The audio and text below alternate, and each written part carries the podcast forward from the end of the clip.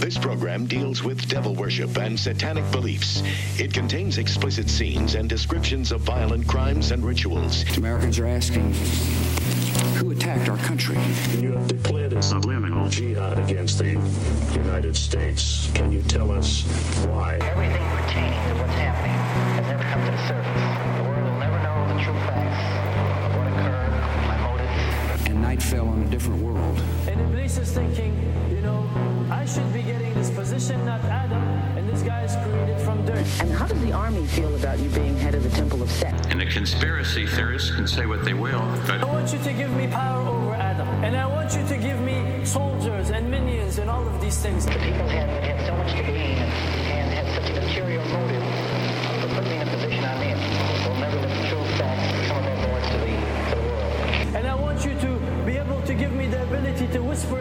into of mankind. And uh, who was the grotto leader? Don't remember his name. You don't remember the name of a person who involved you in murder? now these people are in very high positions, yeah.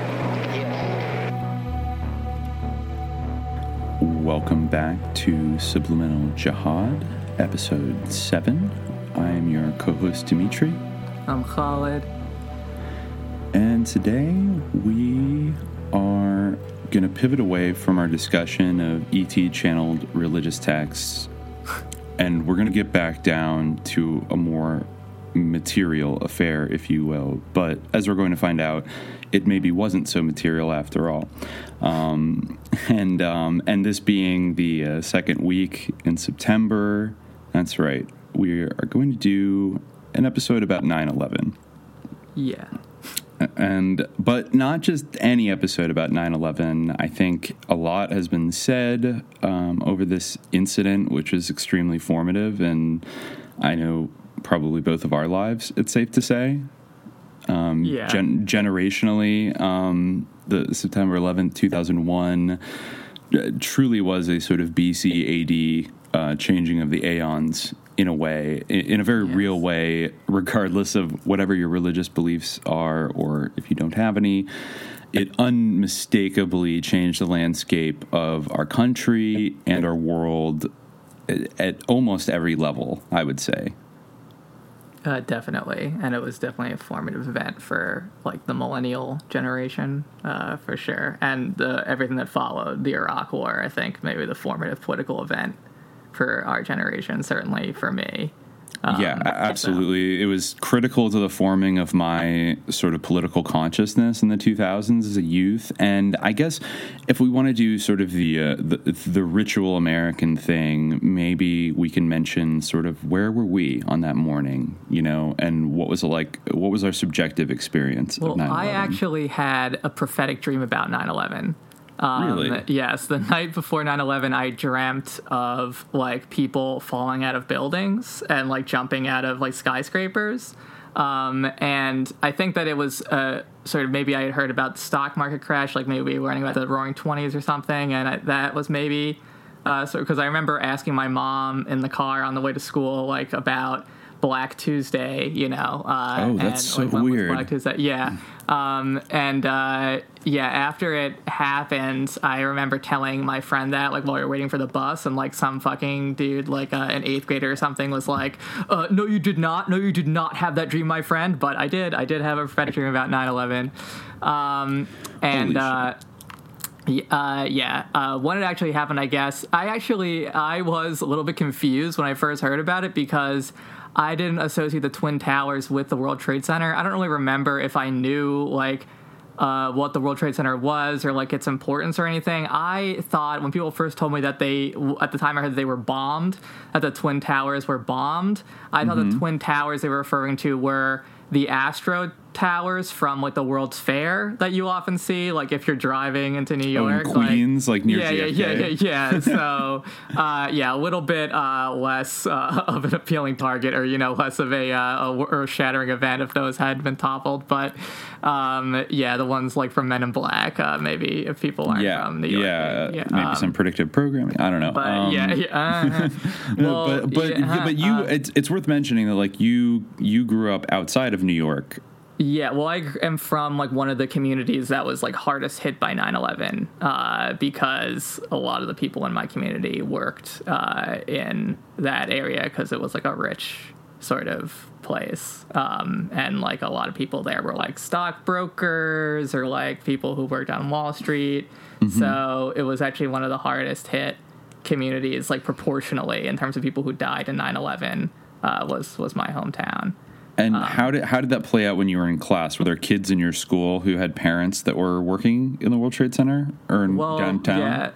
I yeah, my own dad would have been down there, but he actually was on a trip at the time. Hmm. Um, and uh, hmm. so yeah, hmm, yeah, so yeah, uh, he might have done it, but no. um, but anyway, like uh, um, uh, not subliminal jihad, not above suspecting our own dads of doing yeah, 9/11. Mm, yes, uh, talk about a subliminal jihad. But anyway, um, so uh, no, um, but yeah, so there were definitely people who like you know, and there were lots of like candlelight vigils and that type of thing. Like it was very much like you know, I think that there were like some there was some press around like how many people in our town died. Like, uh, you know, uh, even internationally, people talked about it. So it was like a big thing, uh, and it was a very strange time. Like, I remember, you know, like the like the radio edits of like. Uh, uh, like uh, uh you know, I can be your hero, baby. Like you know, oh, with yeah, like intercut yeah. with like the you know clips about firefighters and things like that.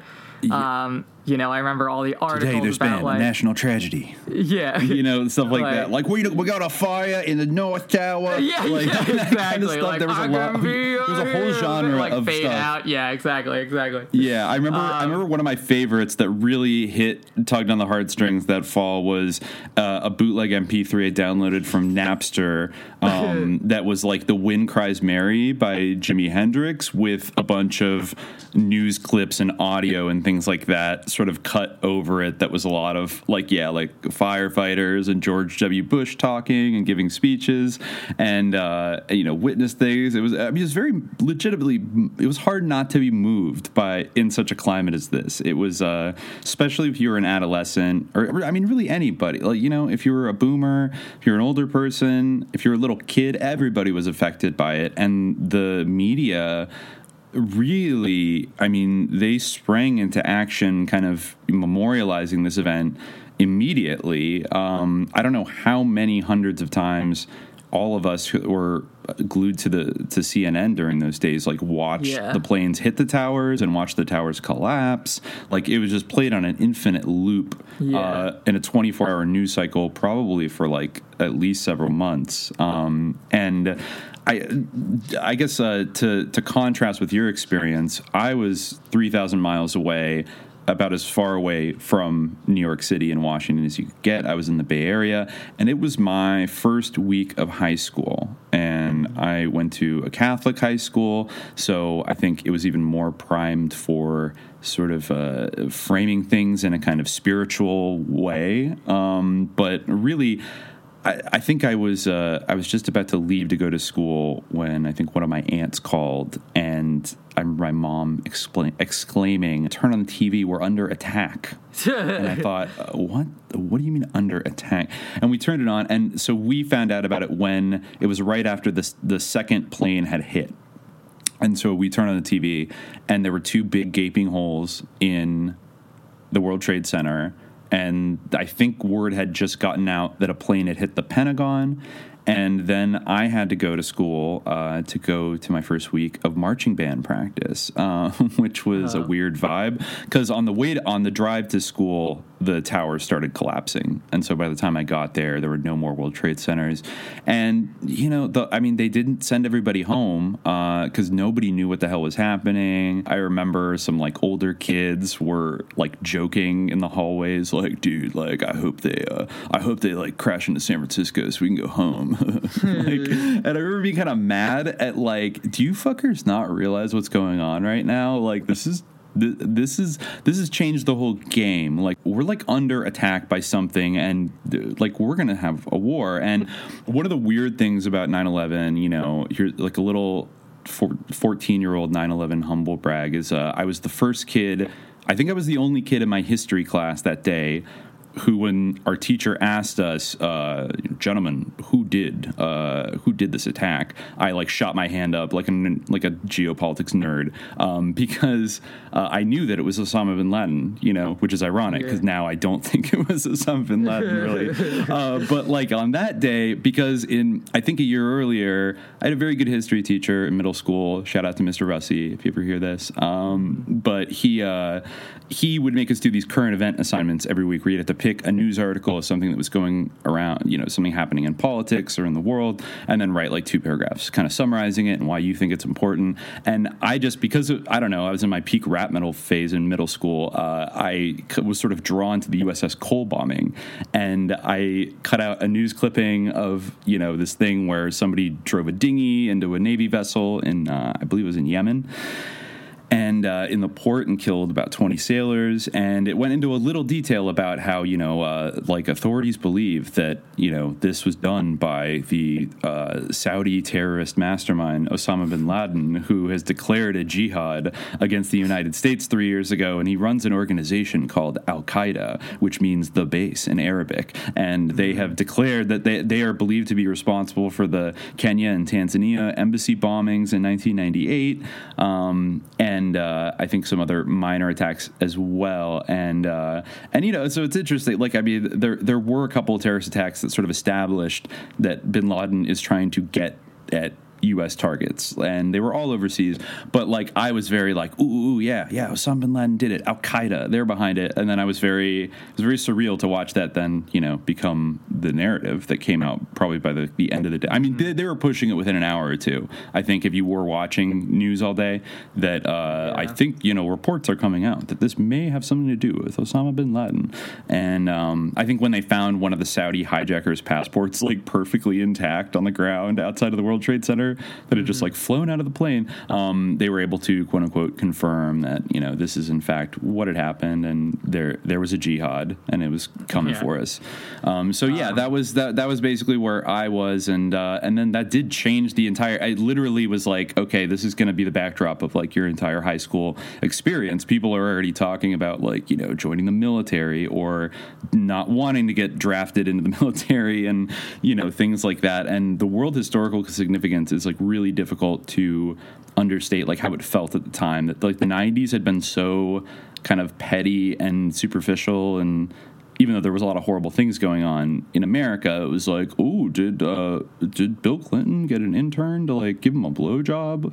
Like, let's all make jokes about it, and you know, or like, did you know, do video games make you turn you into a Columbine shooter? Which you know we've talked about, and like, uh, yeah. but uh, but but still, it all felt very small ball, and like like as Francis Fukuyama had said, we had reached the end of history and you know the great epochal struggle between capitalism and communism had been resolved and we were the undisputed winners. And now sort of liberal democratic cap- world capitalism was going to be just the uh, like the end point of history that uh, nothing really significant was ever going to happen again.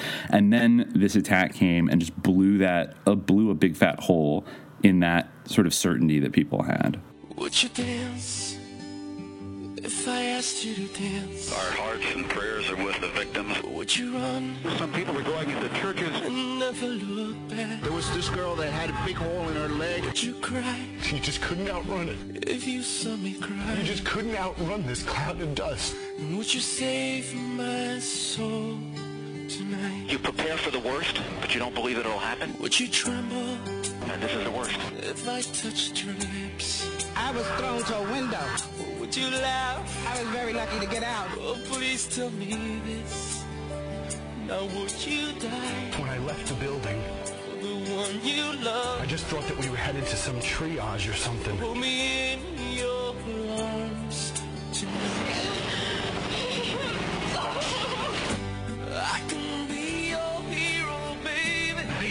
happened.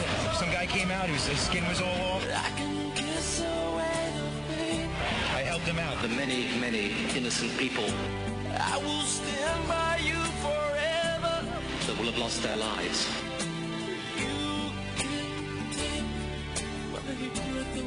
Firefighters, everyone yelling, run, run,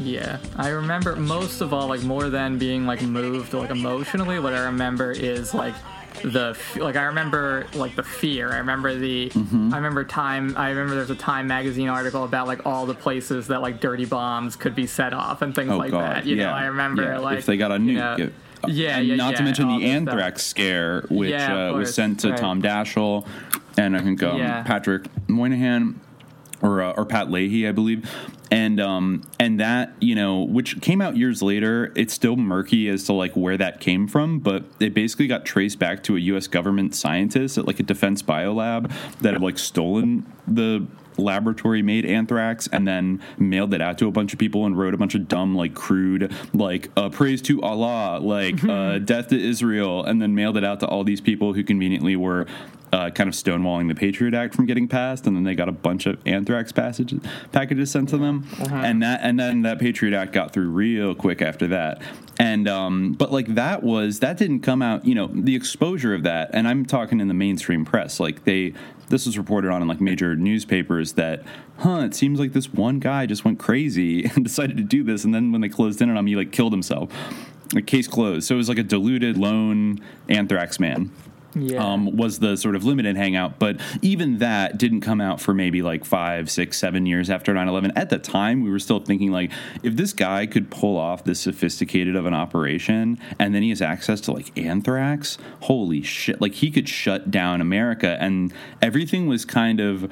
A lot of the things in the culture were kind of aimed at combating that fear. You know, uh, George W. Bush told everybody to go out shopping, right? Very famously um, that like that was going to be the way we would fight back against it. It honestly has some weird echoes of kind of coronavirus 2020 Yeah, kind of thing. opposite, Directives from government: stay at home, like you know, uh, wear a mask. Not, like not like passing total judgment on those you know health tactics but the way in which they're kind of rolled out as pronouncements and then there's this like hysterical fear that is cultivated by you know uh, cnn usually leading kind of the pack but uh it's an interesting comparison though because I feel like there are a lot of key like key contrasts where one is such like a, a targeted sort of uh, symbolic kind of attack, and the other one is. Uh, you know, like a, a military action, or you know, not a military action because it targets civilians, but you know what I mean, like a uh, a terrorist attack. Whereas the other one is pervasive. Uh, You're it right. It's so any clear- nebulous. It, you very- can't even yeah. tell how deadly it is. You just di- know. yeah.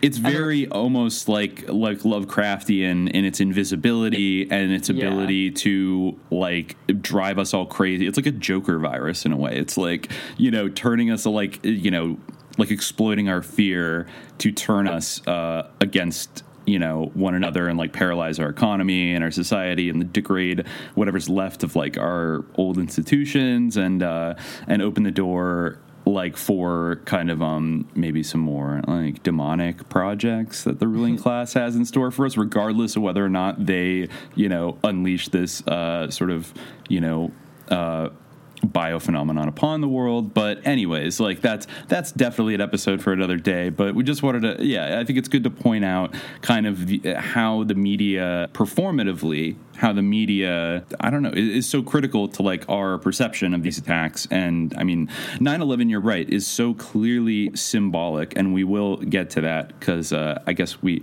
might have buried the lead a little bit. But today we're gonna kind of fly over all of the more material conspiracy theories surrounding 9-11 so that includes things like at the very top skim level is like did the bush administration let it happen? Beyond that is like did they help orchestrate it to happen? Um, beyond that is like what were the different network like was it just 19 you know uh, the 19 hijackers and osama bin laden and a few key operatives?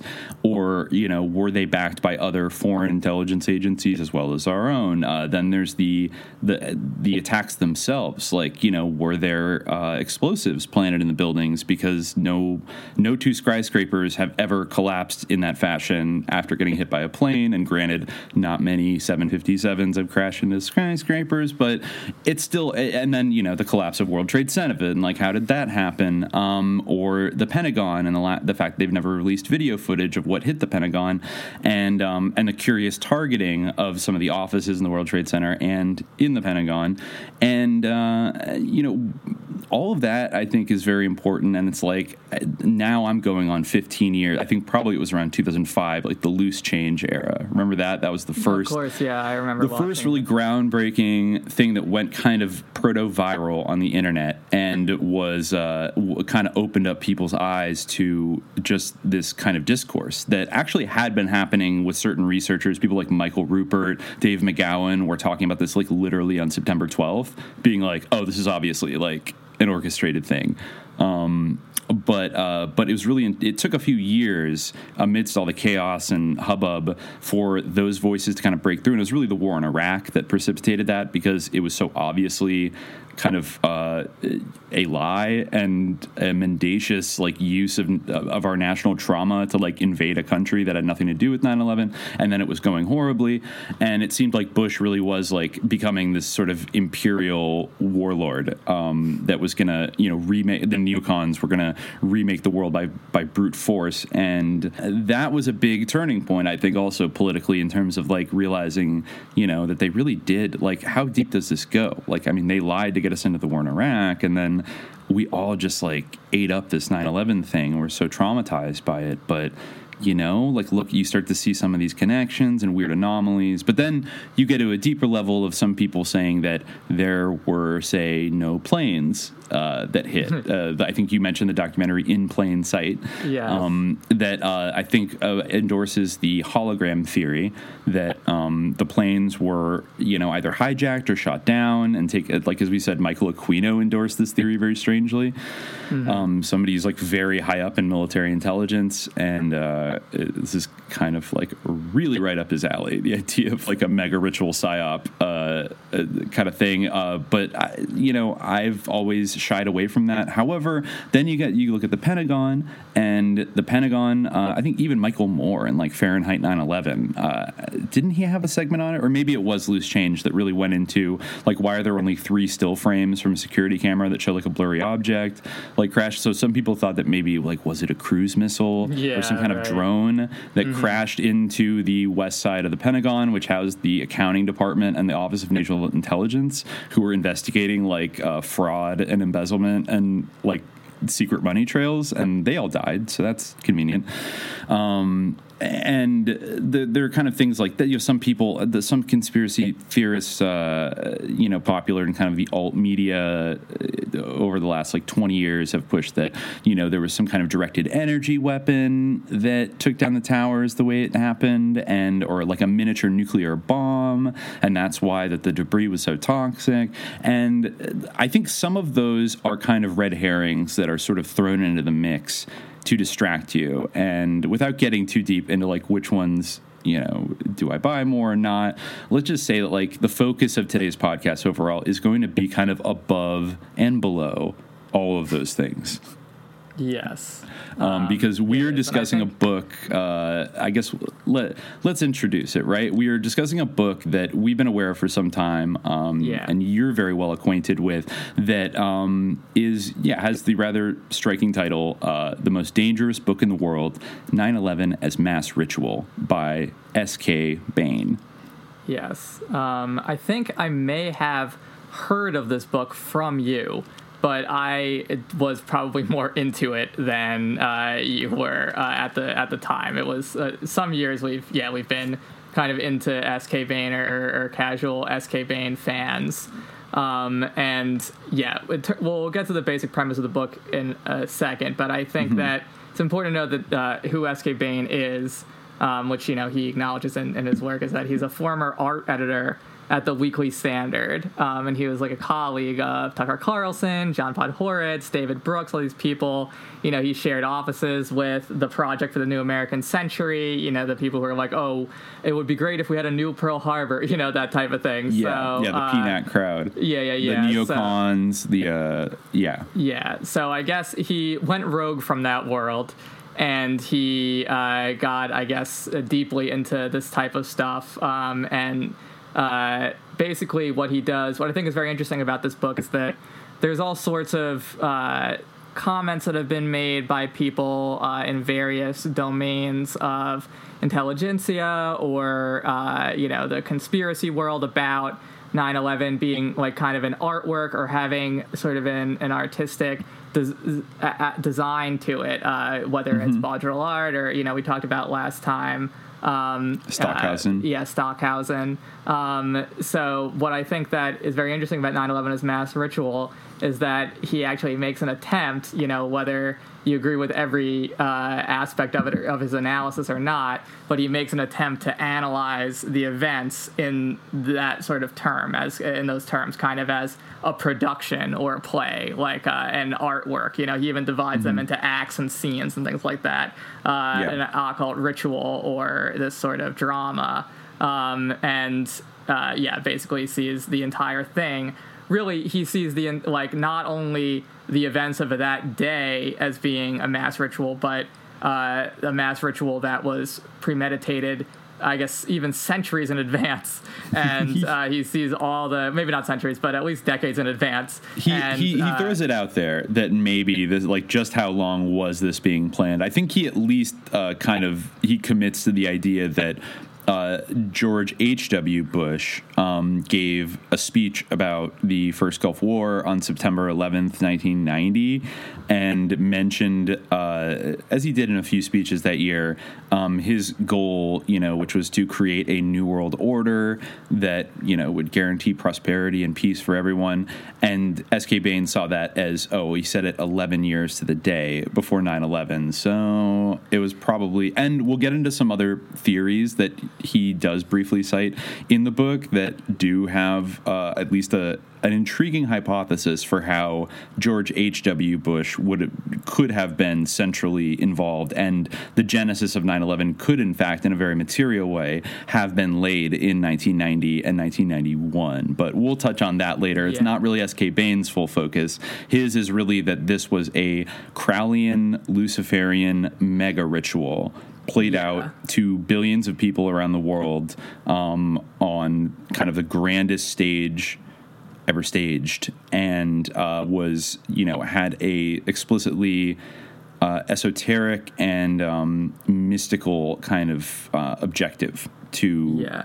transform our world and our consciousness and the way we saw the world through this very spectacular, almost Hollywood scale kind of production. And many other people have made that comparison in other contexts. I think there was that Adam Curtis documentary from uh, Hypernormalization from a few years ago that had that montage of Yeah. 90s Hollywood movie, like kind of disaster movies where various monuments and skyscrapers in Western civilization were destroyed by a tsunami or an asteroid or a monster or aliens, and people like looking up at like the towers. I think a few times it actually is the towers that get destroyed. Yeah, Um, I think what's so interesting about this is that, well, on one hand, yeah, he definitely does say, even before, like, he definitely does indict Poppy Bush in a lot of his work, but he also talks about, you know, the entire, uh, you know, area around the World Trade Center, you know, Building 7 with its trapezoidal roof and everything, and the, the sort of trident shape at the bottom of the of the towers. Being, those are kind he ca- talks about that in the Pentagon as being kind of like a ritual complex. But I think this kind of ties back to what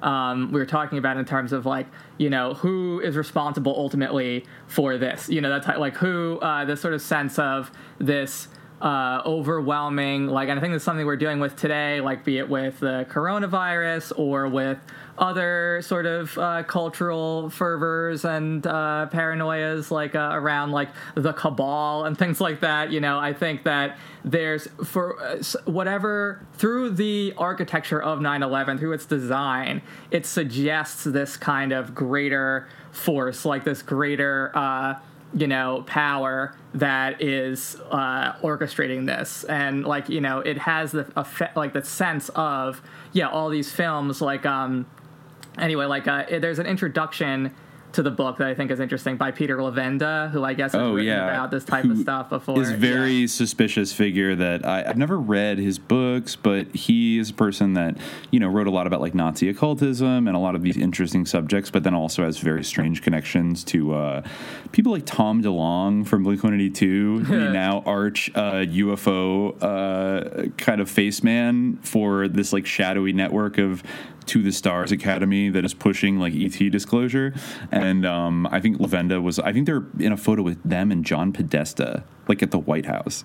Huh. And it's like, Yeah. what are you doing, like hanging out with John Podesta, Peter Levenda? but anyways, I digress. Uh, But yeah, if you, uh, while he's like talking up SK Bain, he says something that's interesting, which is like, uh, you know, he talks about how SK Bain really understands the unconscious mind of the state.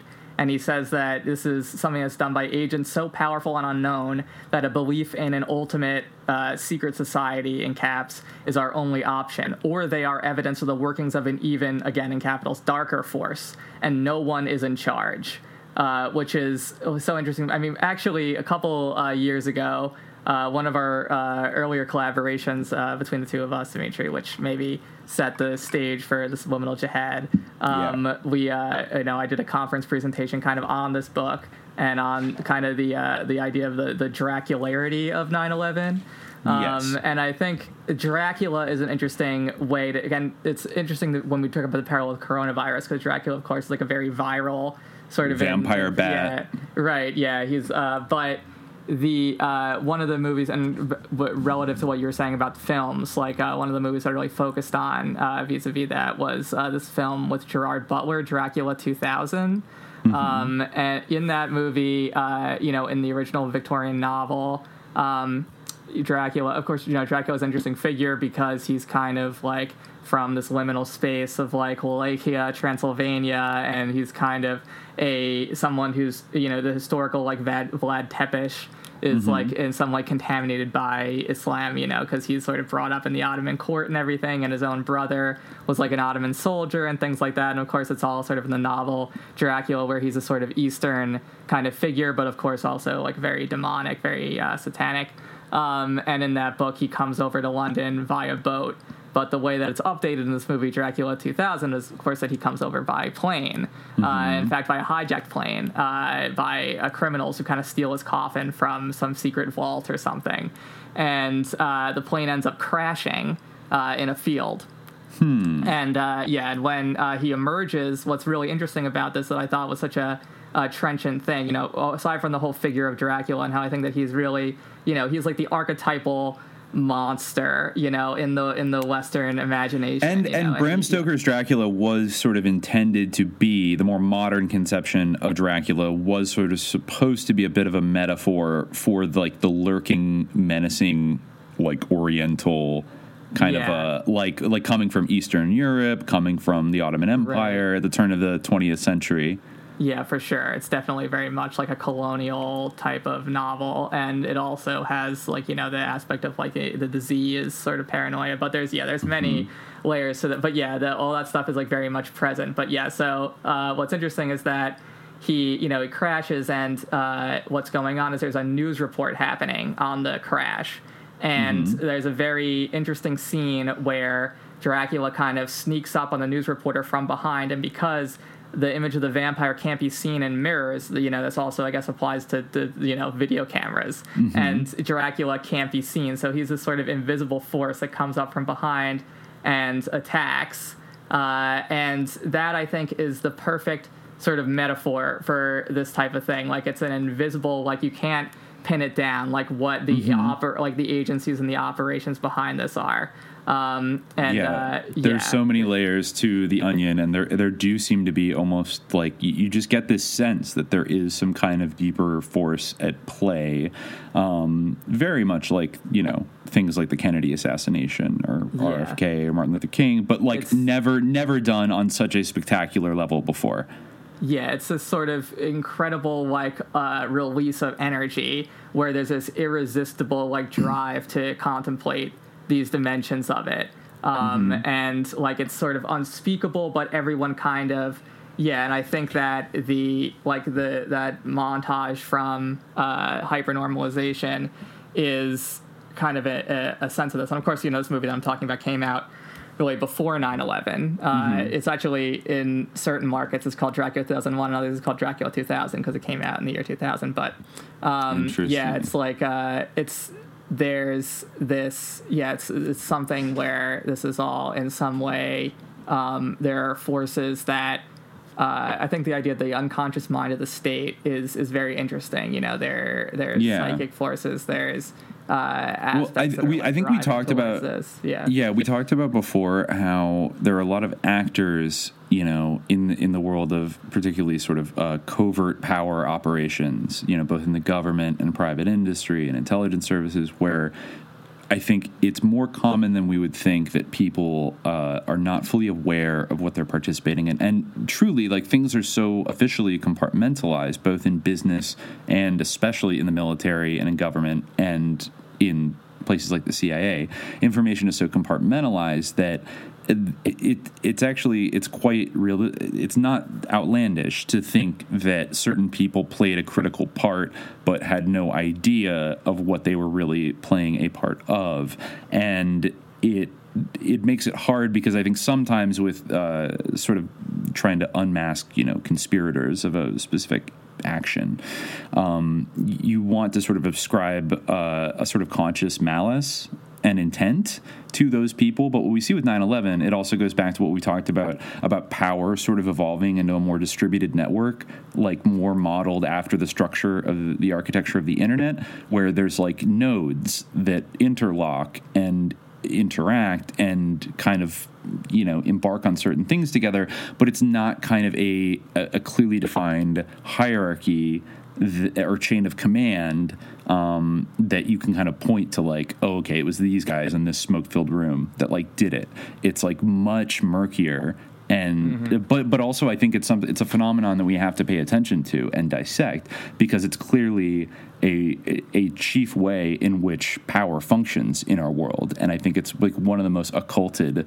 aspects of how power functions is these uh, very liminal kind of collaborations um, between various conspirators. So, you know, it's like you throw everybody from the Saudis and the Saudi intelligence services. Bandar Bush was friends of the Bush family. And then you have. Um, you have like the neocons, the kind of Israel linked neocons that are in the Bush administration that wrote the PNAC document. Um, and then you have like the Pakistani ISI who, you know, had their own games going on um, in regards to Afghanistan. And, uh, and then, you know, even like you can't rule out like the MI6 and, you know, people like that. And then the FBI, the CIA, the NSA, they all kind of function in their own specific areas and you saw a lot of like blocking of information between those agencies so that perhaps like some people were boxed out uh, out of knowing what was really going on and then other people were focused on one area like people in the CIA were trying to turn you know th- this is their excuse. They were trying to turn al-Qaeda people which is why they didn't want to share this information with the FBI and like bust these guys because they were you know tracking them. Um, and, and, you know it just gets but then nobody there's nobody you can kind of pin it all on is like okay like where did this idea generate from like who had who had the original idea to yeah. do this. Like there had to have been some kind of sit down where these things, because uh, this thing is complex, no matter what way you slice it. It's very complex and has a lot of moving pieces, and a lot of things had to go just right for 9/11 to work. Um, like there had yeah. to be military exercises that moved all the planes to the west coast and Alaska so that they couldn't scramble any fighter jets on that morning. There had to be war game exercises going on at like NORAD so that there were fake planes flying across the screen that were like fictional hijackings for a drill but then they were mixed with like real hijackings and nobody knew like where to scramble jets to yeah. even if they had them and uh and just you know like so many things like and, and like the, the the like the people that taught these hijackers how to fly which like one of those schools was a uh, like a basically CIA front kind of air base that got caught trafficking like uh, like 50 kilos of heroin into Florida like a year or two before 9/11 and then mysteriously like weren't prosecuted for it. So then you have this whole drug connection. So um but you know, you, you could spin off like that forever, but it, it, doesn't make it easy to figure out like yeah. who, you know, it, it's a little bit too pat to say like Bush did it. You yeah. know what I mean? Like, which, uh, you know, maybe some podcasters like to say that. But uh, today we've had a national tragedy. I was there when the tower, it just rained buildings. Two airplanes have crashed into the World Trade Center in an apparent terrorist attack on our country. There was no warning. The devastation is unfathomable. The the twin towers of the World Trade Center. And the clowns all gone to have been wiped from the New York skyline. Governments worldwide held crisis meetings. quite a, quite a devastating scene from what we're told. Freedom itself was attacked this morning by a faceless coward, and freedom will be defended. I was in the building when I heard, you know, a loud explosion.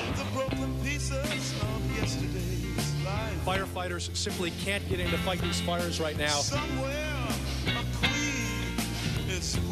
It is unclear how many people have died. After the astonishing and horrifying attack early this morning. Want to reassure the American people the United States will hunt down and punish those responsible. It was unbelievable seeing the second jet come crashing into the second tower. It's, what is going on? I was thrown to a window. So I was very lucky to get I did want to read before we jump into like properly 9/11, the most dangerous book in the world. 9/11 is mass ritual.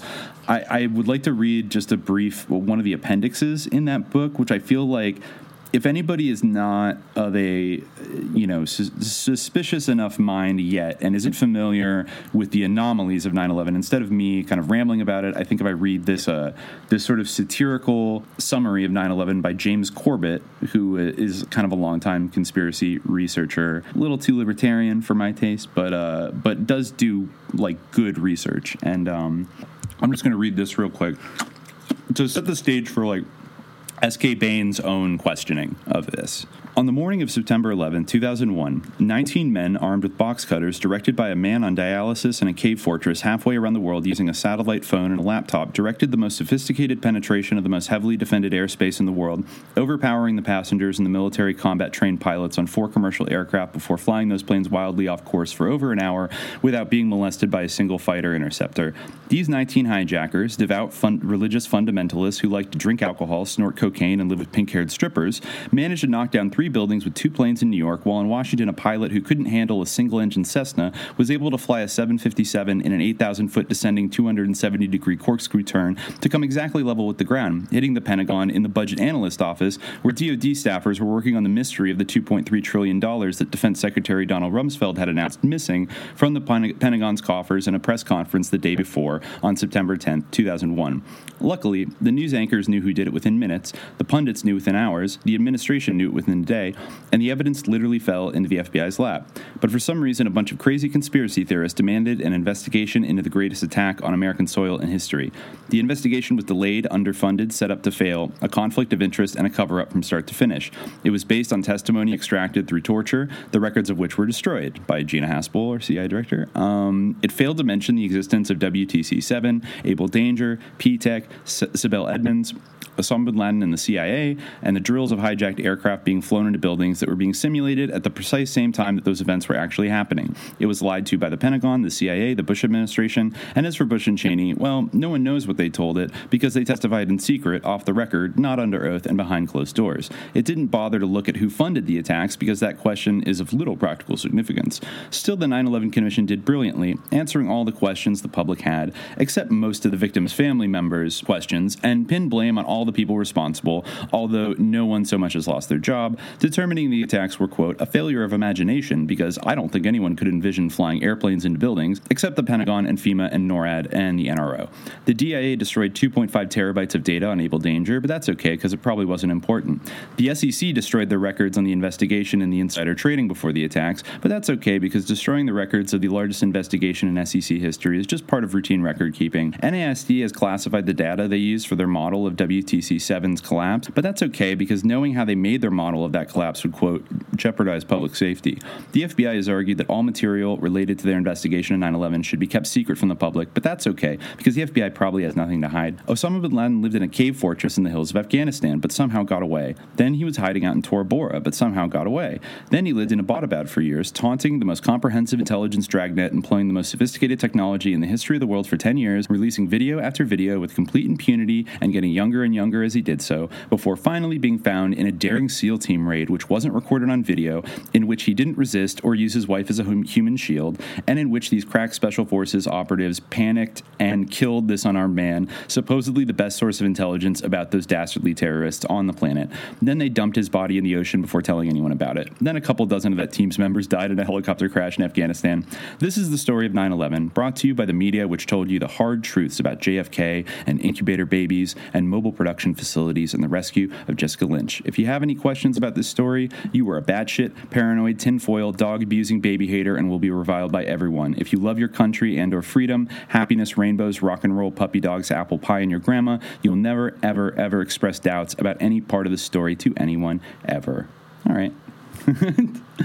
so I mean, uh, that's just like a, a very dense uh, kind of overview of like the things that you know. Um, and I know from researching, like those are all strange things that kind of happen, but. That, that's kind of I think where that's the sto- that that's the angle that S.K. Bain is looking at when he first kind of dives into this world of exploring the kind of the why of 9/11 and and really even the what of it, you know Yeah. that there's Um, this other dimension, this deeper performative, uh, magical ritual dimension to it. Yes. Uh, actually, part of the reason why I mentioned uh, my previous paper on 9 11 and, and this book and uh, its Dracularity is that during that project, we recorded some uh, video of you in the role of S.K. Bain, uh, which, you know, is, is pretty good. I don't know. Uh, it might be a fun factoid, but, you know, we can also. Uh, I think I might I might use a little interlude for that, Yeah. or uh, or Um, put it in here because I do kind of summarize uh, the early Yeah. parts of his book. In we definitely that. clipped out some good uh, like highlights from from the book. 9 11 wasn't simply a black op, it was that and more. The picture that emerges is that of 9 11 as an ultra powerful mind control and propaganda weapon, a psychological warfare tool of enormous proportions infused with techno sorcery and deep level occult programming. 9 11 was a global mega ritual, and the painstakingly reconstructed occult script for the event contained herein convincingly shows this. We must have the courage to let the evidence tell the story because, as the reader will learn, what is at stake is not simply our view of reality. September 11th, 2001 was just a prelude to what they have planned for 2012.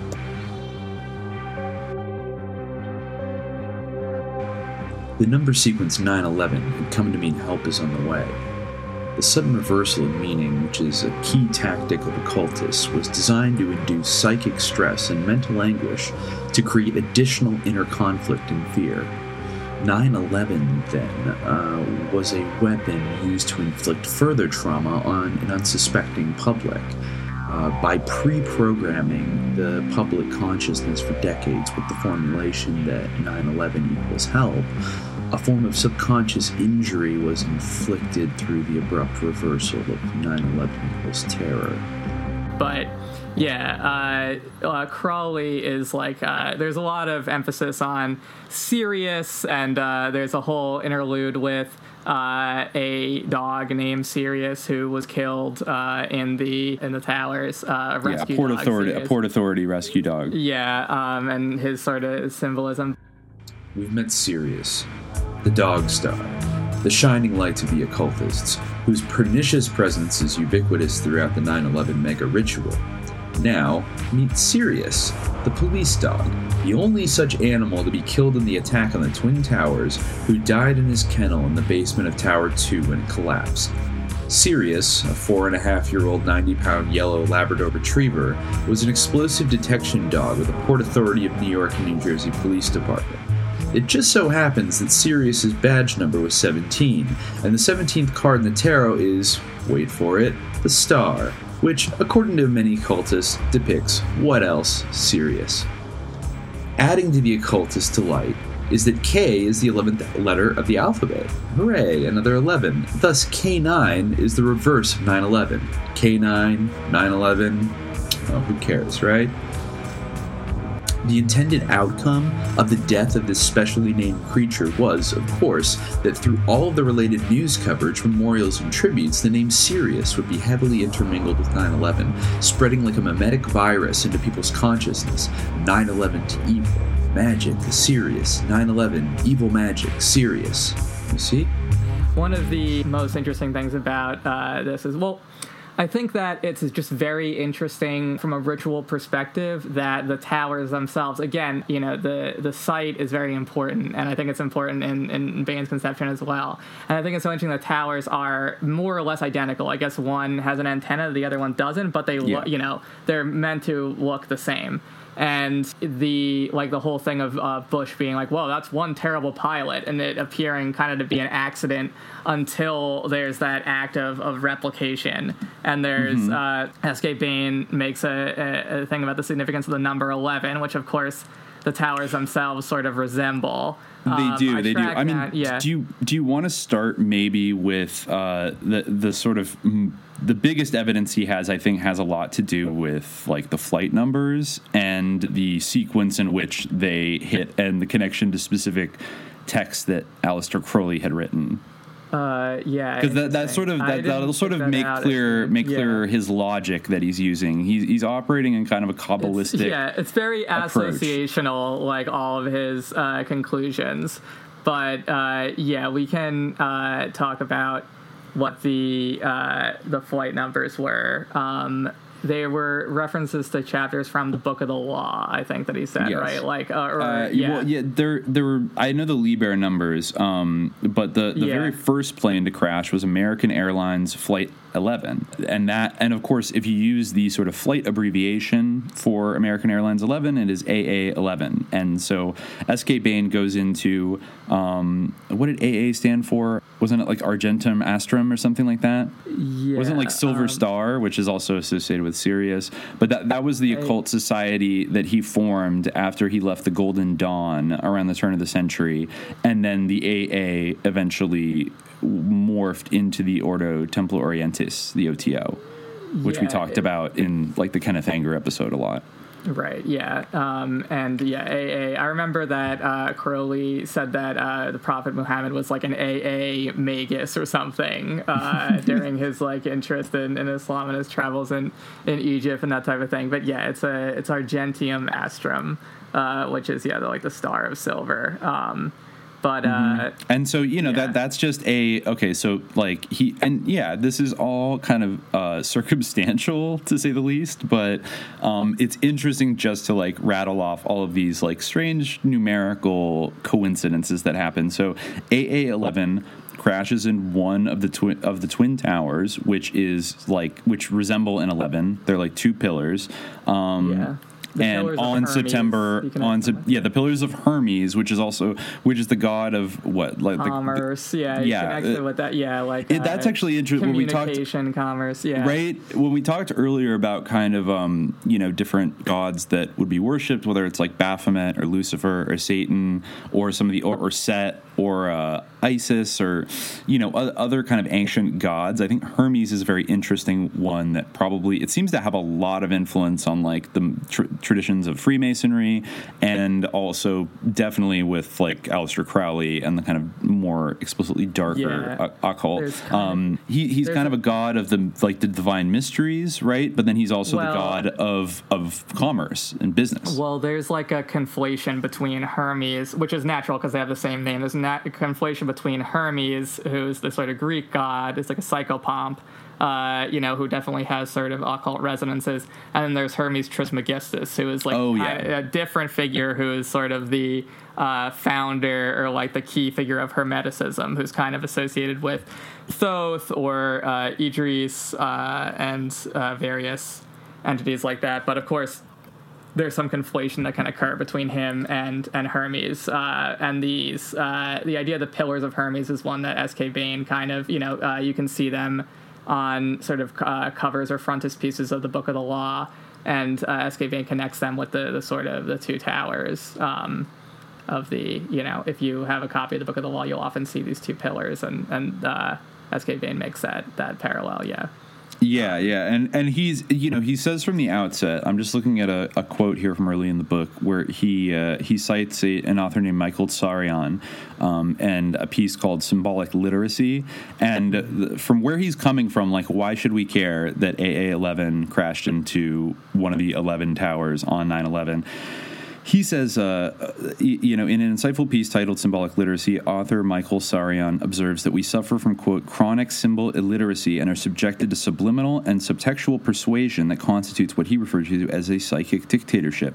This dictatorship, Sarian says, invol- quote, involves the deliberate and subversive manipulation and public purveyance of words, images, numbers, colors, rhythms, and symbols, which are subsequently directed via ubiquitous media oracles toward the limbic areas of the human brain, which produces an elaborate and insidious cryptic language specifically designed to stimulate conflict between fantasy and reality. So he's he's drawing this link to like media technology, what we see on television, um, or in the news, or here on the radio, as you know, basically uh, as imbued with these symbols that are subliminal and um, and subversive and serve to like manip, you know act on the, the limbic areas of our brain and manipulate us so he's saying that you know this is sort of like uh, i guess like the intent the the will behind setting it up in this way kind of adds to the power of it i guess um, even if most people are completely unaware. And you know, I, I, think can we? I don't know to what extent is that scientifically, you know, accurate? Like, is that literally true? But I think in a vaguer sense, it does. I think the things we we know this about, you know, commodity fetishism and things like that in our culture that um, that media does do this to us in like a broad way. Yeah. Um, it's often hidden right in, like we said, I think maybe in episode one that it's like it's often kind of it's not subliminal in like the trust Naomi, trust Ultra kind of way it's kind of like hidden in plain sight in your face. Yeah, that's a much more common way of doing it. Yeah, and the idea that these have an effect, again, like it's something that, I don't know, like people use different sort of epistemological tools, whether it be like, oh, we need to scientifically prove like that these things work, but the, that whole like, uh, I don't know if that'll ever really be properly borne out, but the uh, ideas that symbols have power is obviously one of like the oldest ideas, and it's really inextricable from like it's you know there's kind of a, a uh, bi- like a dialectic or a binary in what you're saying, where it's like, is it scientifically true? Like, you know, the way the limbic system is being stimulated, like, and you know, it's baked into that whole thing. This whole idea of like appealing to the sense of like uh, scientific authority, um, mm-hmm. but really like the whole genesis of our ideas about science, which have evolved so much. Like, if you go back just a couple of decades, like you'll get to a point where like our notions of uh, how the universe works are completely different. Like we've thrown out things like so mm-hmm. dramatically, mm-hmm. and our ideas about like evolution, our ideas about astrophysics, like all these things have like changed uh, tremendously, and like they're Absolutely. constantly evolving. But really, the notion of uh, symbols having some kind of operation upon the world, that the idea that you can uh, affect a change in uh, the like uh, in human uh, behavior or in uh, people's minds or in the fabric of uh, experience or phenomenality through uh, the use of symbols through like semiotics and language is like mm-hmm. an incredibly old idea that is inextricable from like the ideas of the sciences. I mean, if you go back to like Hermeticism, that's like one of the main ways that you know, uh, scientific ideas are transmitted between cultures, like uh, the, you know, uh, the the sort of Hermetic corpus, which is uh, associated with Hermes Trismegistus, as I mentioned, who has some association with with Thoth and sometimes with with Hermes. Um, and yeah, yeah, it's a uh, like, and yeah, Thoth comes from ancient Egypt, right? Yeah. And well, did Djehuti, Hermes Trismegistus Djehuti also? Is his real name. Yeah. Is, is Hermes Trismegistus uh, a, a, confirmed historical person? Um, it, someone wrote like the you know uh, Nag Hammadi documents, and like there's it's I guess he's not maybe a confirmed historical person, but uh, he you know Perhaps sometimes he's associated with being Thoth, and also like the Egyptian gods always have like are given because there's obviously like a huge uh, cultural crossover between Greece and Egypt uh, you know, a lot of the time Greek gods are given, uh, or sorry, Egyptian gods are given Greek parallels. Like uh, we've talked about Set in the past.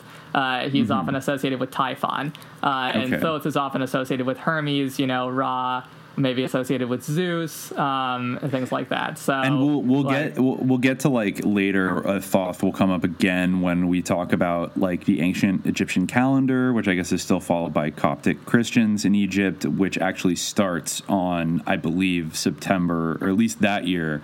It started on September 11th and is the date when uh, when of Sirius's heliacal uh, heliacal rising.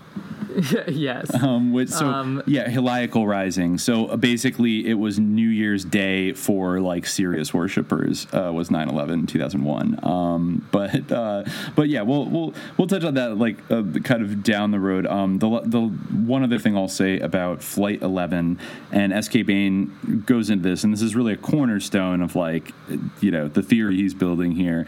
Um, is that uh, Aleister Crowley um, was a, big fan of the number 11 and considered it, quote, the number of magic in itself and therefore suitable to all types of operation, as well as the sacred number par excellence of the new Aeon, the Aeon of Horus.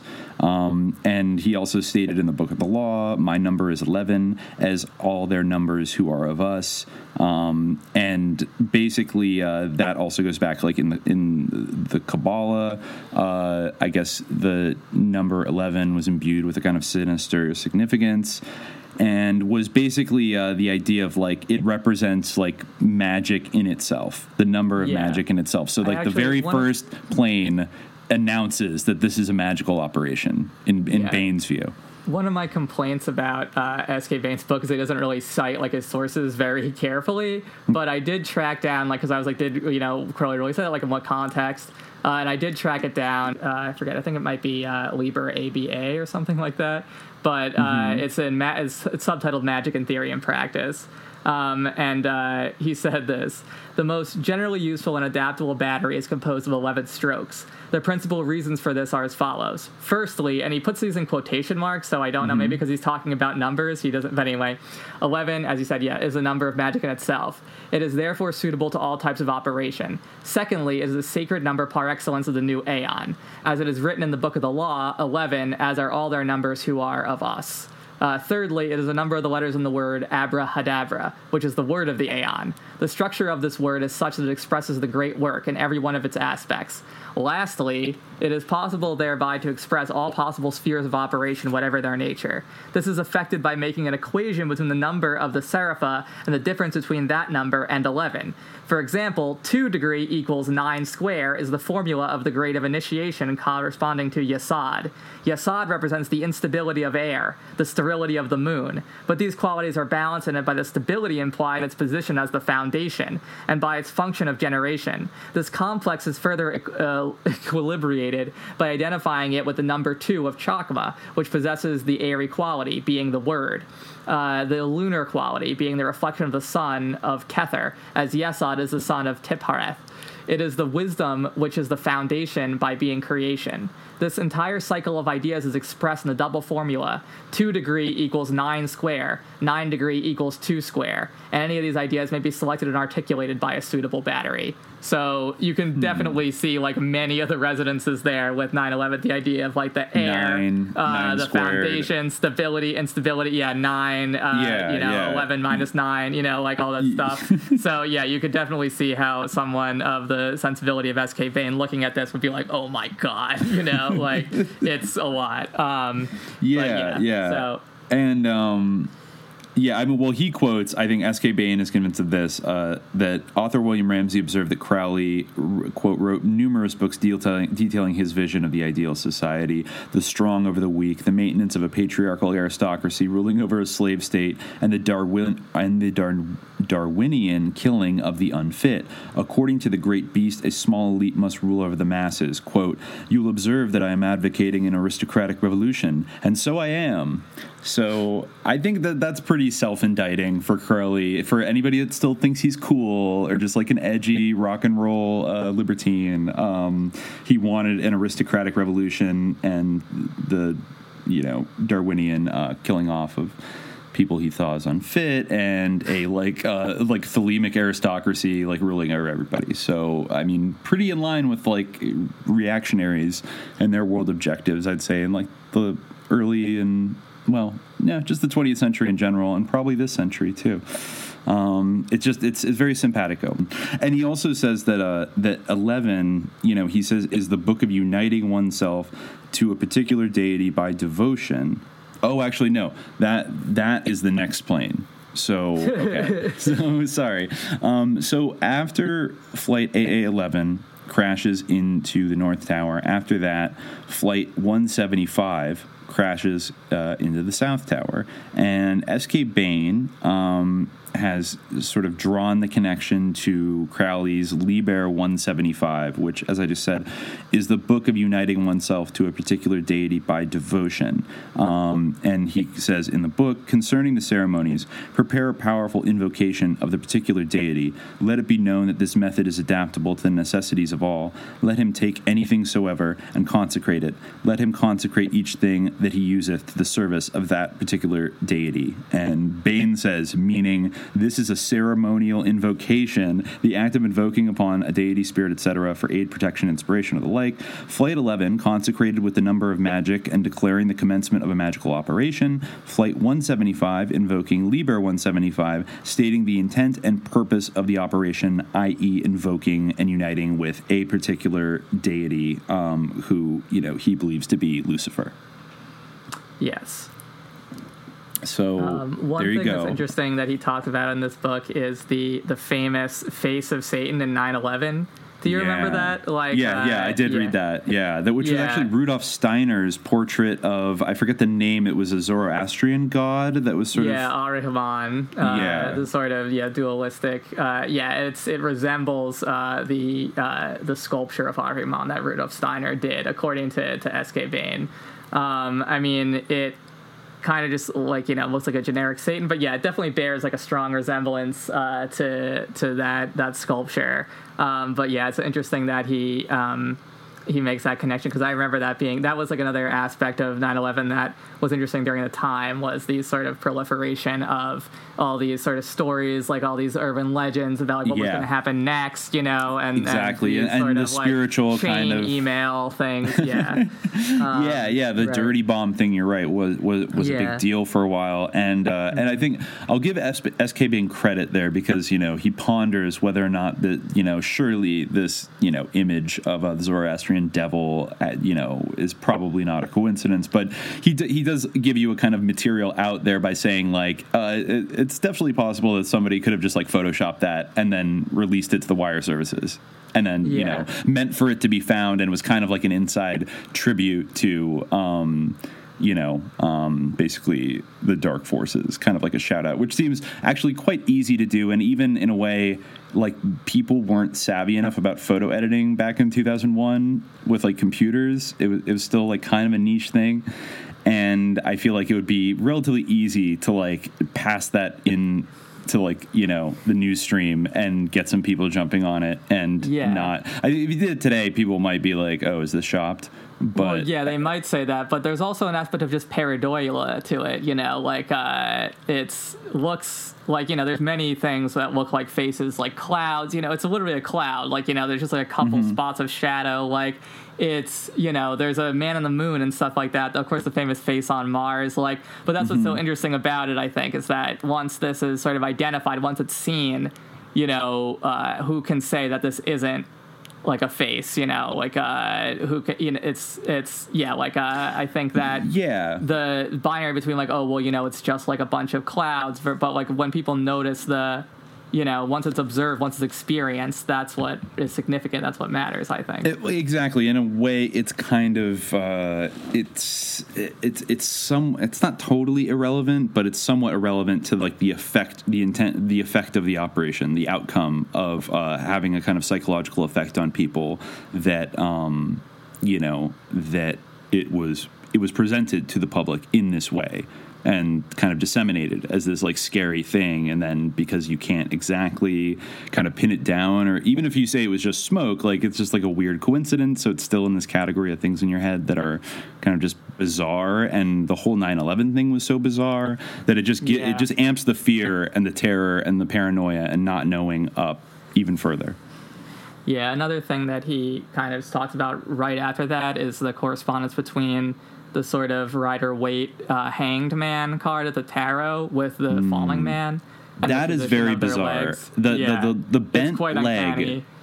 Yeah, yeah. The bent Yeah. leg is om- it is very similar to the tarot card of the upside Yeah. down hanging man. Yes, yes, yes. It's uh, yeah. I think that's one of the the most compelling uh, sort of uh, parallels that he that he points out. Um, and yeah, it's it's it's quite striking and it's it's very interesting. Uh, yeah, because the it's he's perfectly vertical. He has that exact bent leg, and again, this is like you know a famous image. It became Mhm. like a you know a defining image of that day. Like this you know this person. Uh, and yeah, I think Yeah. that, that probably does have some significance, like whether you know it makes an impression. Um, it was strange that uh, so SK Bain pointed this out, and I actually had missed it in earlier times looking through this. That uh, that man's brother was one of the village people. wow, Yeah, just I thought that he had never been identified, uh, but I guess maybe. According to SK Bain, maybe in the updated version of this book, there there was a whole, I believe, I don't know if it was a like a New Yorker article. There was a whole magazine kind of article about this man and the mystery around like nobody could figure out who he was. This is back in like you know like 2002 or whatever, Yeah. and became a very iconic image. And there was a whole, I think there was even like a movie kind of based on like searching for this guy and like who was he, and um, it was just such like a frightening image. Um, Yeah. and so symbolic, like a man kind of erect with like one leg bent, like dive, sort of just like upside Plunging, down, yeah. plunging into the abyss, and like the steel, you know, pillar of the World Trade Center, kind of, you know, in the background. Um, and uh, it, you know, it looks kind of, it is very uncanny and otherworldly, like he's sort of floating or flying Yeah. or something. Um, Yeah, you immediately when you see it, you picture yourself like in his condition and just like the whole like soul freezing terror of being like so high up, like just falling helplessly. Mhm. Um, yeah, and his clothing, everything about it is so yeah. Um, Yeah. Yeah. So I guess let's move on to the next plane that hits, which again, SK Bain uh, ties to a specific uh, writing of Aleister Crowley, and that was American Airlines Flight 77. That's right, AA77, um, which crashed into the west side of the Pentagon in Arlington, Virginia. And he notes here a few interesting things about the Pentagon um, that, uh, really are a little bizarre. Like it, it sits on the 77th parallel. It is 77 feet tall, um, and he even throws in a little uh, a, a little quote from our, our old friend Anton LaVey, who wrote in the Satanic Bible in 1969. Um, uh, he basically had 77 names of Satan. Like there are 77 infernal names in the Satanic Bible. Yeah, of course, like Um, seven, as we've seen, like in some other episodes of the show, is like one of the most important like occult numbers, like seven seven seven. You know, Yeah. and yes, anything to do with seven. Yeah, gonna be- yeah, And another detail that uh, Bain points out that uh, actually I think I had forgotten about, but there were in the restricted airspace over the White House and the Capitol that morning. I think maybe an hour or two before the plane came in and hit. There was a uh, there was a plane, a military surveillance plane, which is often referred to as a doomsday plane, um, that is meant to like be a command and control center in the event of like a national attack or a nuclear war or something like that. And it was flying low over DC. Multiple people saw it, and I guess people had looked into it, and its call sign was Venus seven seven wow. Which of course has a whole thing to Yeah, Venus and like morning a. Venus Yeah, is yeah, representative of blah blah blah. Um, but just like another seven seven right there, and it should it, it bears mentioning that uh, the sort of um, the groundbreaking ceremony that began construction on the Pentagon was September eleventh, nineteen forty one, and it was exactly sixty years later that it was uh, attacked and and attacked in a very strange pattern. Um, in in a way, it because the plane I think came in from the north. It had to do like uh, as I read in that that little parody summary. It had to do like a a perfect like 270 degree corkscrew turn to hit the side of the Pentagon that it hit. And I guess the, the, the flight instructors at the very at the schools where that particular hijacker had learned to fly, they rated his flying as like incredibly poor and said that he really couldn't he couldn't even get rated to fly a single engine Cessna. So he was like a shitty pilot. And so it, it it's something a lot of people have sort of harped on of like why why didn't he just crash into like the north end of the Pentagon? Like that wouldn't have been that hard. But instead he does this huge corkscrew thing and like nails it perfectly and then blows up the accounting office and kills everybody in the Office of Naval Intelligence who was like looking into like uh like money laundering and like Pentagon black ops. Like, um, okay, that seems a little strange. But you know, I mean, that aside, um, it's just another Crowleyan um and I forget what does Liber 77 say? Oh my God! How could we forget? It's called Liber Oz, Oh. And that's that. That's a thing that he also gets into is the kind of the recurrence of like Oz imagery. Like we talked about Kenneth Anger and kind of uh, his fascination with like the Wizard of Oz books and how the they were based on by E. Frank Baum. They were based on a lot of Rosicrucian principles. So um, so Oz. People even think that like there there, there is a, a theory of like the like JFK assassination is mass ritual basically that points out that like you know Lee Harvey Oswald. Hmm, Hmm. you know, like things like that. Yeah, it's basically a pretty short uh, epistle. It's basically the rights of people according to Thelema. It's like Oh, that's right. Yeah, I did this save is our this. law and the joy of the world. Yeah, yeah. Say uh, say that again. The quote Uh, at the, the, top. lo- the f- law of the law of the strong. This is our law and the joy of the world. And do what thou wilt shall be the whole of the law. Thou hast no right but to do thy will. Do that, and no other shall say nay. Every man and every woman is a star. There is no God but man. Woof. Uh, man has the right to live by his own law, to live in the way that he wills to do, to work as he will, to play as he will, to rest as he will, to die when and how he will. Man has the right to eat what he will, to drink what he will, to dwell where he will, to move as he will on the face of the earth. Man has the right to think what he will, to speak what he will, to write what he will, to draw, paint, carve, etch, mold, build as he will, to dress as he will. Man has the right to love as he will, take your fill and will of love as ye will, when and where and with whom ye will. Man has the right to kill those who would thwart these rights.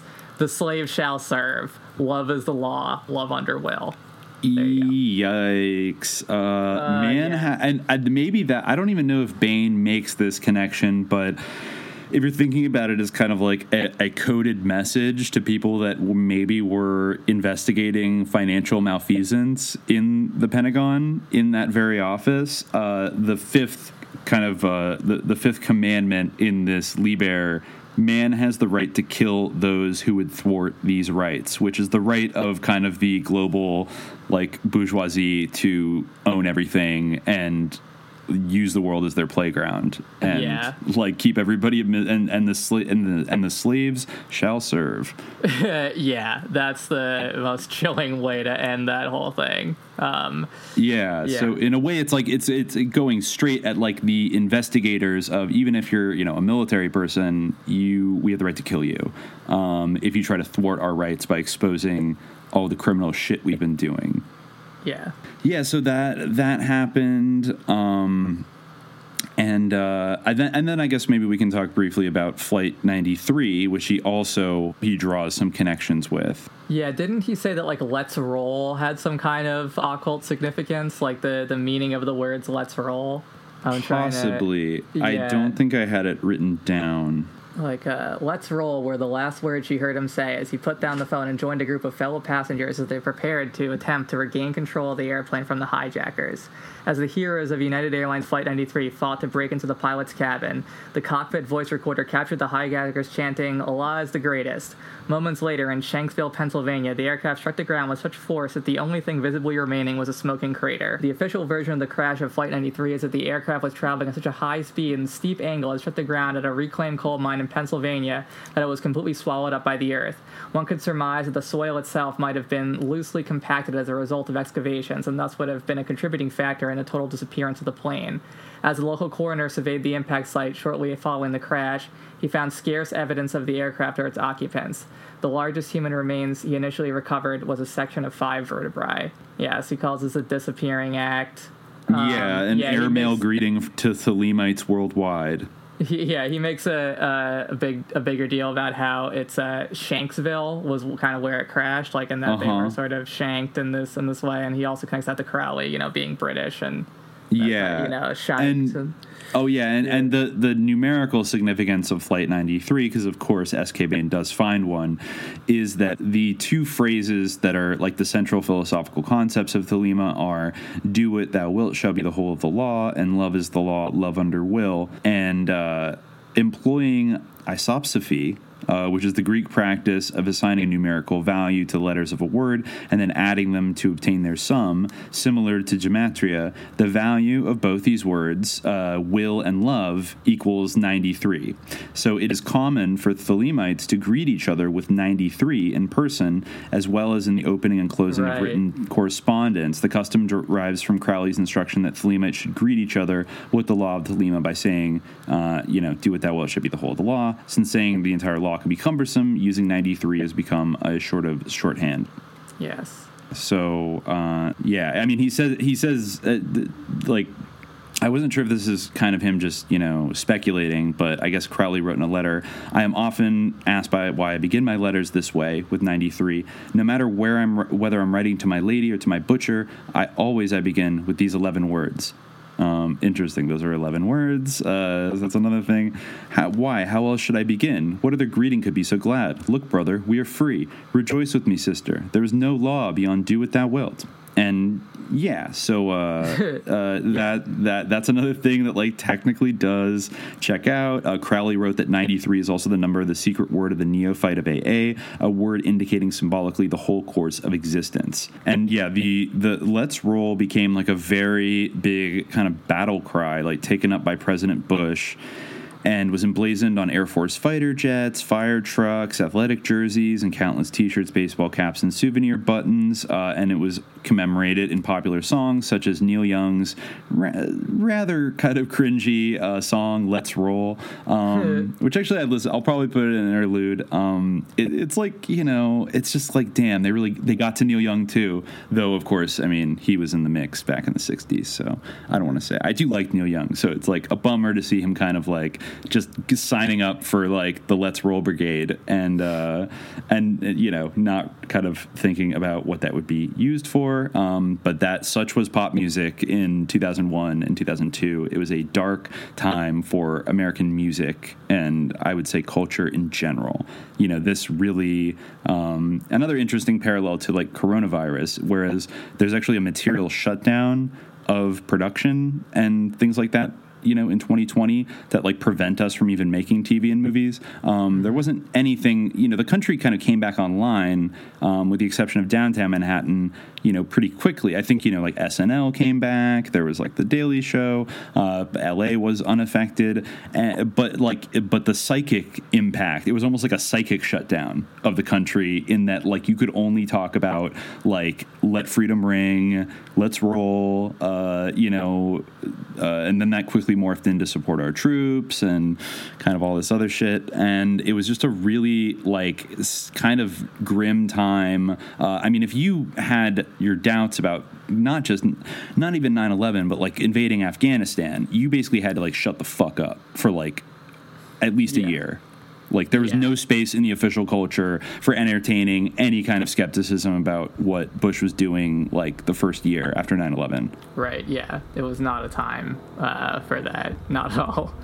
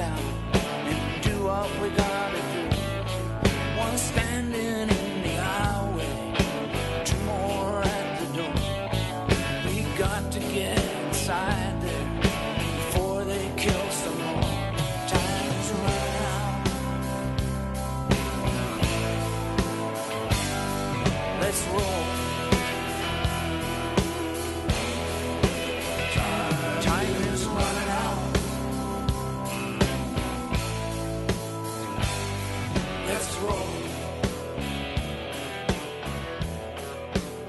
Um, yeah, or any kind of skepticism of any of that for sure was not uh, about to be tolerated.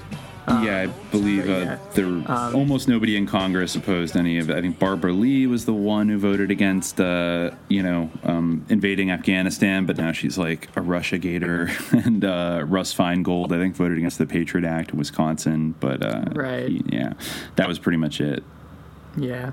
Um, there's a a bunch of like uh, good uh, Bain content in terms of I guess one that jumped out to me relative to what we've been talking about on the podcast. Of course, there's so much around building seven to go back to the whole issue of seven. Um, and he talks about how it was, uh, you know, they had this sort of trapezoidal roof and everything. Uh, I think was It did. something that, yeah, we uh, have discussed in the past and uh, made. Uh, you know, He mentions the order of the trapezoid Right. Yeah. and uh, the fact that it's a frustrated triangle and yeah. kind of has some um, kind of weird mystical significance because of that. Apparently, it was also known as the Salomon Brothers Building, uh, another Mm. connection to the, the Templars, which we uh, have discussed, and and uh, the whole idea of you know the the temple, the King Solomon's Temple, Al Aqsa Mosque. Um, Yeah. And yeah, so he draws a connection there and its importance in Freemasonry uh, and everything. Uh, there's this whole thing about the 47th problem of Euclid, but I feel like he doesn't uh, use this properly, uh, the like occult significance of it. But yeah, he does talk a lot about the um, order of the trapezoid, and uh, before he goes on to the sort of astrological significance and the Statue of Liberty as kind of a, a Luciferian or Promethean type of figure holding the blaze aloft. And so yeah, there's really like a yeah, deep, deep Promethean kind of Lucifer Yeah. statue that was Right. that was designed by a Freemason and right yeah kind so of you can uh, see the deep idea like of how like you know uh, this is a whole like ritual complex like that this uh, yeah, I, I love the idea of the kind of other secretly ritualized architecture around the World Trade Center, kind of having a ringside seat. Um, the- Yeah. the, the, one of the more interesting and kind of spooky ones is the Millennium Hilton Hotel, which I think is like right across the street from the World Trade Center, and is kind of this very sleek, all like black obelisk of a skyscraper that um, I think by their own admission, was modeled after the monolith from 2001 A Space Odyssey. Hmm. And so immediately right there, you think, yo, 2001? Like, no, you know, like, uh, because I mean, the, some of the pictures of it, it does, it's like this monolith is just sort of like posted up right there, watching these towers get, you know, torn to pieces and like demolished. And, uh, and it, you know, he said it was, you know, basically bearing witness to a sinister ritual of, you know, human transformation. yeah the uh the like the next thing i feel like that uh really is meaty is the uh Sirius stuff which Mhm. is great about this uh yeah port authority rescue dog who i guess uh fell in the line of duty. Um uh, you know his badge number was 17 which you know in tarot is the star. So he you know of course hooked up on that. You know k9 um you Um, know K is the 11th, K is the 11th letter, le- letter of the alphabet, Right. so 11 9, a reversal of 9 11. Um, Sirius is also referred to as the dog star. It's Canis Major, which Right, means you know, the greater dog. Um, it's actually Yeah. the hunting dog of Orion, I think. Yeah, maybe. I'm not Or sure. it's the yeah, but nose it's of definitely Orion- the dog star. of Orion's like, uh, you know, the classic, uh, you know, character from Harry Potter, as we know, Sirius Black, the dog man. So he, you Mhm. know, that's named after Sirius. But yeah, he quotes Sirius uh, Radio, of course. Sirius satellite radio, of course. Yeah, uh, like yeah. took off like shortly after. I feel like early 2000s is really when Yeah, like, Sirius definitely. became. That was the heyday of Sirius satellite radio. Yeah. Um, so uh, yeah, and that's like a big uh, sort of uh, axe to grind that uh, SK Bain has is with Sirius, Yeah, and he he. um, yeah, he quotes this uh, sort of memorial poem that was written for the dog, and I guess posted oh, online. it's really creepy. Yeah, uh, Sirius, dazzling sparkle in the distance, brightest star on earth, closest to our heart. You came and shared your light for such a little while, brought such brightness, gave such joy. Now you shine above and watch from distant skies as the guardian you were, as the guardian you are still. Companion, guide, protector, friend, partner and pal on constant alert. Courageous and cautious, patient and obedient, strong in spirit, gentle in design, quick to defend, eager to follow, disciplined for action, poised for careful command. Sirius, brilliant in the night, star of the first magnitude, hero of the same, nine light years away, held here in our hearts for eternity. Run free across the rainbow bridge and in green pastures. You have done your job well, friend.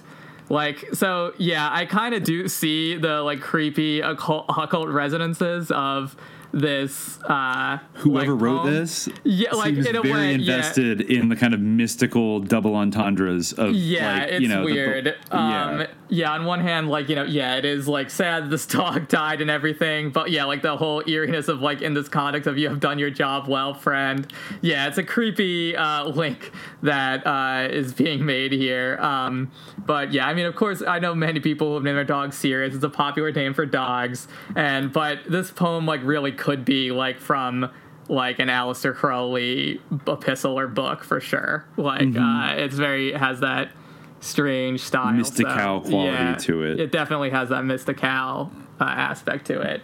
Yeah. Mm-hmm. Um. Another, And- like a yeah. well, Anyway.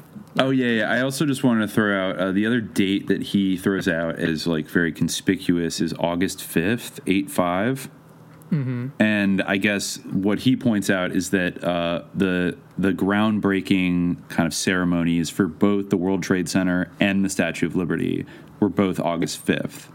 Um, so he sees that as maybe some kind of possible connection to, you know, they both kind of had the same Masonic origin. And just to take it down to like the realer thing, he does mention later that the Rockefeller brothers, David and Nelson, were heavily involved in the conception and getting like getting the project of like the World Trade Center basically off the ground in the 60s and 70s. And, you know, at that time, David Rockefeller was the head of Chase Manhattan Bank, and Nelson Rockefeller, who I think had worked in some kind of CIA psychological warfare capacities for the U.S. government after World War II, you know, went on to become the governor of New York and then later uh, the vice president under uh, Gerald Ford. Um, and in a way you could almost i think he even suggests that in a way it's like those two towers kind of represented both the rockefeller brothers and kind of were a monument to like their you know their mighty stature in business. But the rockefellers are into so much suspicious spiritual shit that i would not be surprised if there was something deeper going on um, with their kind of choice of you know and, and if people are saying that you know these towers some people do say that these towers were kind of maybe the plot to blow them up one day was sort of baked into even like the construction of it um, i guess it had a lot of like structural kind of issues with it and things like that Yeah, well, Um, it's definitely SK Bain's idea that this was like a massive, like, sacrificial complex. Mhm. Um, yeah.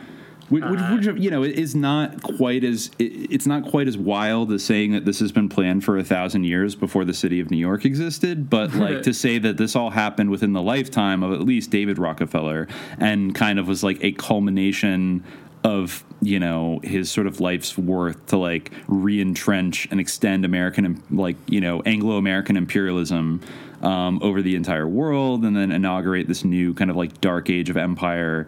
Um, you know, he said a lot of weird quotes that S.K. Bain quotes of you know uh, people for years have dogged us and said that uh, you know we were part of like a, an insidious conspiracy of elites who were like secretly managing to build a one world government. If that's the charge, like I I plead guilty and I'm proud of it and stuff Right, like yeah, that. Like he said a lot of that stuff in the one. 90s, right after I think curiously the Soviet Union collapsed, where he finally felt safe to kind of come out and kind of brag about um, the secret game. You know, he said like I thank the New York Times and Newsweek and all of these and the Washington Post for their uh, for their their discretion over the years, um, even though they were aware of what was going on in our meetings. And, you know, and he co-founded the Tri- Trilateral Commission, was big in the Council on Foreign Relations, all these kind of imperialist planning groups that you know uh, developed a lot of like the strategy deployed by like Brzezinski and Kissinger and um, you know Reagan in the 80s and and and definitely the Bushes. The Bushes were like deeply involved in both of those organizations, and um, and I think I think it was Dave Emory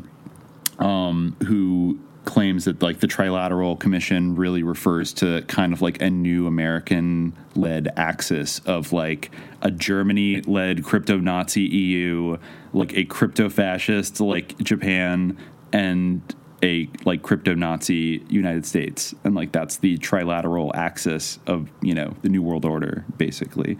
Um, I don't know how much is literally true, but there's always a lot of weird Nazi people and bankers who were friends with Nazis, um, kind of uh, floating around in this this thing. So, anyways, like that, yeah. There, there's just a lot of suspicious stuff about these towers themselves, what they represented, the people that built them, um, and the Yeah. eventual. I think Larry Silverstein was the landlord or the owner of these towers, right? And he gave that He's the suspicious famous quote. poet guy, yeah. Yeah, is, but he said yeah. pull it, which he meant like pull the firefighters out, but people thought that meant in like controlled demolition parlance, that meant, you know, detonate it because it's a ruined building. Well, yeah, he basically did mean like destroy, like you know, let it fall, um, Yes. and give up on it. Uh, you know, so but yeah, people think like pull the trigger of the controlled demolition is like also a interpretation of those words.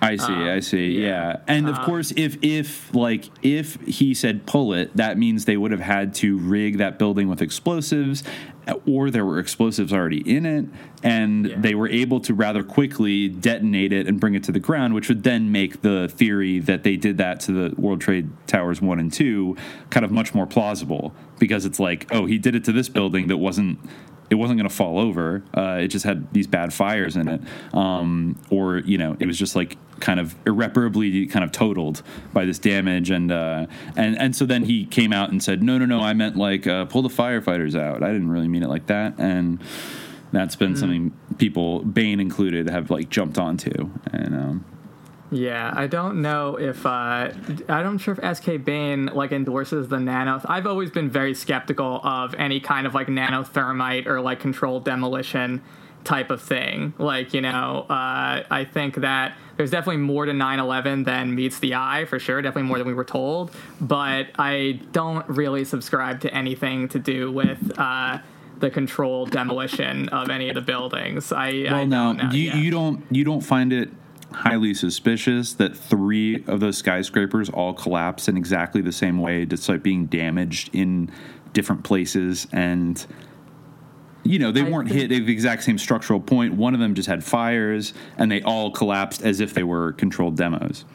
Well, yeah, I guess they collapse as if they were control. Like, in what way? You mean like they didn't topple over? They collapsed. like like if you've ever seen them if you've ever yeah exactly they didn't break off like the top part that was compromised didn't like lean over and fall on the rest of wall street which would have been absolutely catastrophic it would have destroyed Yeah. like dozens of buildings and you think if you're planning this operation to destroy these two buildings but you don't want to like annihilate all of wall street um it, it would almost be reckless to not control demo them Yeah, but in I a way, think that like- it's in a way in the way that they were built. Like, I think that it is possible that there's, uh, you know, that the way that they were built, that's like how they would fall, like it when due to the the heat. I think that that is possible. Espe- well, I mean, I think that what leaving aside whether they were designed to fall, like I think that.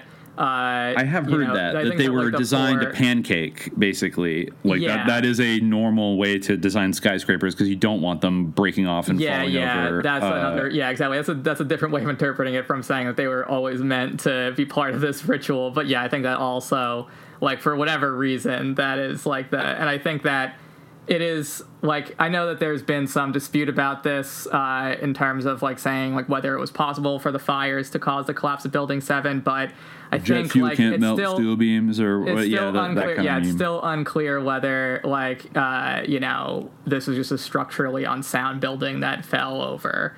You know, I think that yeah, in terms of the controlled demo stuff, I just think that uh, there it's I don't know. There's an easier way to like go about this. Like oh, you would you know yeah you would do that if you wanted to collapse the towers, but if you just wanted to do this, then maybe you wouldn't even necessarily need for them to collapse. I don't know. Like, well, you know, actually, I just- saw a point. I saw a point that somebody made the other day that pointed out, lest we forget that there was a previous Islamic te- "quote unquote" terrorist Yeah. attack on the World Trade Center in 1993 that Right. blew up a bomb in the basement and actually, you know, killed several people, injured a lot of people, and did a lot of like damage to the building. And I'm not saying like you know, it's like uh, it, just to point out that the impact of that that was kind of like a oh shit event but it didn't lead it didn't open this door for a complete transformation of law culture our foreign policy our Yeah. kind of society. It didn't have the magical if you will kind of psychological like mind war effect that you needed out of an operation like that. So in a way you had to go all the way with it. If you it just you know thinking in terms of Bain's antagonists here like you would have to go all the way even in just a practical sense to sort of really drive home the apocalyptic impact of this thing and uh and you know Well, I think definitely in terms of Bain's theory, you need to collapse the towers for sure. Like Mhm. uh, he says, I think this is a good quote uh, from S.K. Bain Uh, the Twin Towers were sacrificial altars or vessels and were themselves sacrificed as part of the 9 11 mega ritual. The mass human sacrifice and the destruction of the sacrificial vessels, recalling the burning of the Wicker Man, were performed in the presence of these four oversized occult symbols, each of which bears its own significance and meaning. He's talking about like things that are around the tower, like uh, the architecture around the towers, like the pyramids and stuff. Yeah, And he yeah. says, yeah, um, more than one of these symbols invokes the blazing star, Sirius, and it also is possible that these four symbols together constitute a coherent occult statement. Perhaps they are a three dimensional explication of what could well be the ultimate goal of the mega ritual itself the transmutation of human consciousness through fear and terror, which is kind of, you know, what you're getting at. But that's very mind um, war yeah Yes, but uh, yeah, I think that definitely, uh, well, definitely in terms of Bain's uh, schema, you definitely do have to use the planes, uh, and I think that the planes is definitely part of the horror of 9-11 is maybe the idea of like you yourself being in that position just like on your commute you know uh, Uh-huh. like Yeah. uh, yeah so i think that the planes are important to like the the horrifying aspect of it um i yeah and i think that yeah in order to have the same impact they'd have to collapse the towers but in terms of the yeah um so yeah i guess that i like i could see how like maybe if you had to but i'm not sure if like i feel like I feel like you wouldn't have to use controlled demolition. I feel like they could have done it a different way. Like even if they wanted to destroy, like in some theories, people say they want to destroy certain offices. You know, Yeah, I feel like yeah. they could have like slammed those planes to the base of the towers and then like let them, you know, fall down. Like, uh, and I think, but but again we get back to the point of like if we're assuming this is like a wider network doing it they don't want the tower to like tip over well, you know, I don't know. Yeah, I don't know about that. I feel like if you're already committing to it, like if you, you know, uh, well, but but it's also want, I you mean know, but- you, you have to entertain like a lot of different things in terms of like their motives and like if we're gonna go with kind of the uh, should I speak really quickly about the Project Hammer like uh, Oh, yeah. uh, hypothesis, which is almost one of my personal kind of pet favorites of uh, sort of 9/11 hypotheses that give it a very grounded but like no less chilling motivation for doing this that's like very different from SK Bain's, but SK Bain does cite it in in the appendix of his book.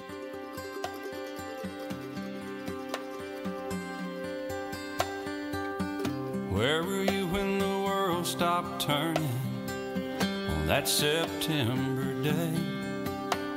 Were you in the yard with your wife and children or working on some stage in LA?